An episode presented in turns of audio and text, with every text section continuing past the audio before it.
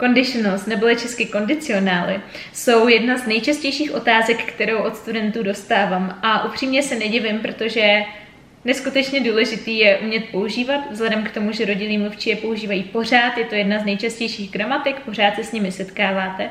Takže pokud se chcete posunout v angličtině na vyšší úroveň, chcete se naučit zase něco nového, tak tato lekce pro vás bude velmi užitečná. Konkrétně se podíváme na druhý typ podmínkové věty.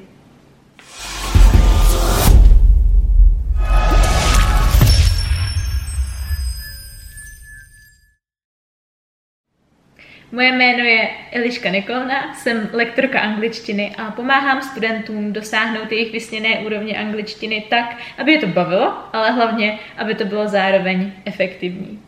Tento kanál je tu pro tebe, abych ti pomohla posunout svoji angličtinu na vyšší úroveň, takže pokud je tohoto něco, co chceš, tak určitě klikni tady na tlačítko odběru, ať ti neuteče žádné další video. Jak jsem už zmiňovala, tak dneska se konkrétně podíváme na druhou podmínkovou větu.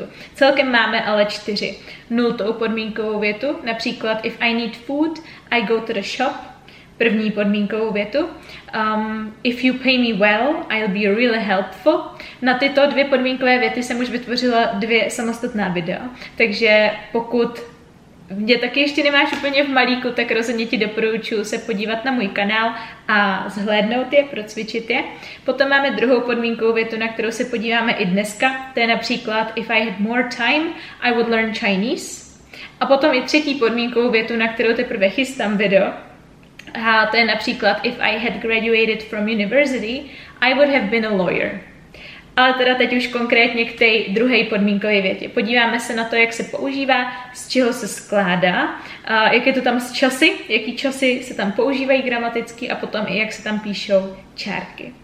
Takže použití úplně jako první. Druhá podmínková věta se používá v hypotetických situacích, jako když se zamýšlíte nad tím, co by se stalo, kdyby se něco stalo, ale pointa je, že to je buď velmi nepravděpodobný, nebo dokonce nereálný, nemožný.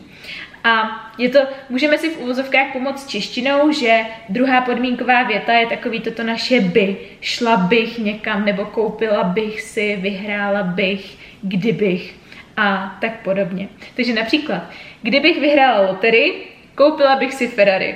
Vyhrát loterii je velmi nepravděpodobné, takže proto právě druhá podmínková věta. If I had won a lottery, I would, uh, I would buy a Ferrari. Což by bylo dobrý. Nebo například, if I were a man, if I were, protože je to velmi nereálné a were se používá i v první osobě, ve druhé podmínkové uh, větě právě z toho důvodu, abychom ještě víc zdůraznili, jak moc nereálný to je. Takže if I were a man, um, i would be a lawyer. Kdybych byla chlap, což nejsem, nikdy nebudu, tak bych byla třeba právník, což taky nejsem, jsem učitelka. takže, takže tak. Jak už jste pochopili i z minulých videí, nebo jak už možná znáte, teď poznali jste z těch příkladů, tak podmínkové věty se vždycky skládají ze dvou částí, uh, s if nebo when části, což je vlastně vedlejší věta, která stanovuje tu určitou podmínku a následně hlavní věta, která potom stanovuje ten určitý důsledek. Takže pokud by se hypoteticky něco stalo, tak by se teoreticky, hypoteticky stalo něco jiného. Takže if I had won a lottery, kdybych jako hypoteticky vyhrál loterii, I would buy a Ferrari, tak bych si koupila Ferrari. V té vedlejší větě, ta, která je uvozená slovíčkem if nebo when, se v druhé podmínkové větě používá minulý prostý čas. Proto je tam if I won. A v té hlavní větě, která neobsahuje to slovíčko if when, se používá would a infinitive. Proto I would buy a Ferrari. Co se týče čárek, tak naštěstí to pravidlo je stejný pro všechny podmínkové věty a je následovný. Pokud začínáme vedlejší větou, což je právě ta věta s if, when, takhle můžete snadno poznat, tak se čárka píše. Takže if I had won a lottery, čárka, I would buy a Ferrari. Když to ale otočíme a začneme tou hlavní větou a pak až tou podmínkovou větou, tak už se tam čárka nepíše. Takže, uh, jak by to bylo obráceně, I would buy a Ferrari if I had won a lottery. Ale nevyhrála jsem, je to teoretický. Bohužel.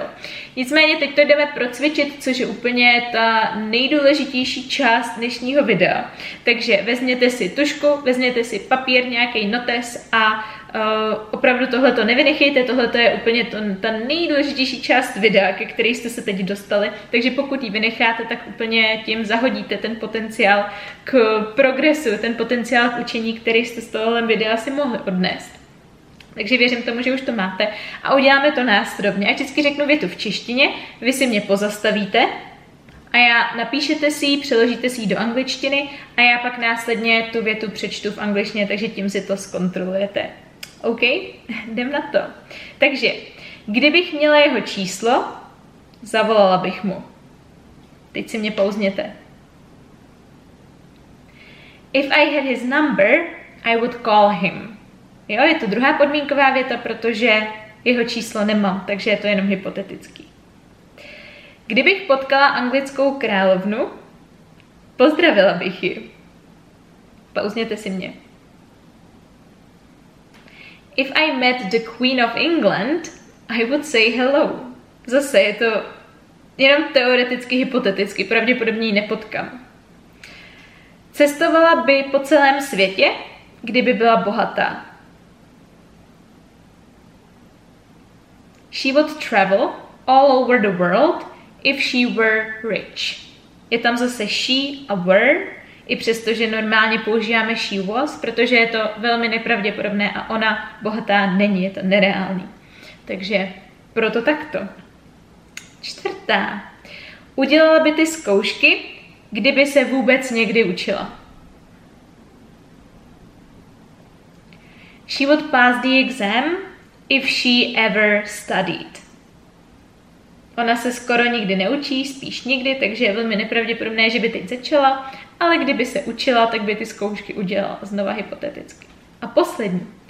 Být tebou, tak bych s tímto mužem ven nešla. If I were you, I wouldn't go out with that man. Nejsem já, teda nejsem ty, tím pádem je to zase velmi hypotetické jako všechny. Doufám, že na těchto příkladech ten, um, to použití druhé podmínkové věty chápeš ještě lépe než předtím. No a pokud chceš vytěžit z tohoto videa maximum, tak ti doporučuji přihlásit se do mýho výukového programu pro samouky, kde nejenže získáš poznámky a získáš pro cvičení eh, k tomuto videu a zároveň moji zpětnou vazbu a možnost konzultace toho, co jsi se právě naučil, tak abys to uh, neuměla, neuměla používat jenom teoreticky, ale reálně v praxi. Zároveň, pokud se chceš posunout v angličtině právě z pohodlí domova online jako samouk a posunout se jak v gramatice, tak ve slovní zásobě, v mluvení, v psaní, ve čtení, v poslechu, ve výslovnosti, zkrátka v angličtině komplexně, tak je ten program pro tebe to správné řešení. Popisku najdeš odkaz, skrz který si můžeš stáhnout ukázku zdarma a zjistit tak, jestli je to právě to pravý ořechový pro tebe a pro tvoji situaci. A já se na tebe budu těšit zase u dalšího videa. Pokud ti toto video pomohlo, tak budu moc vděčná, když mu dáš like a zároveň zkusíš do komentáře napsat větu v druhé podmínkové větě, abys to procvičil. Zároveň já ti potom dám zpětnou vazbu k tomu, jestli to je správně nebo případně, co bych vylepšila, co bych opravila. Rozhodně nezapomeň odebírat tento kanál, protože uh, příští týden vyjde video právě na tu poslední třetí podmínkovou větu a zároveň pokud se chceš vzdělat i v těch ostatních, tak na nultou a první podmínkovou větu už video najdeš, takže ho běž najít.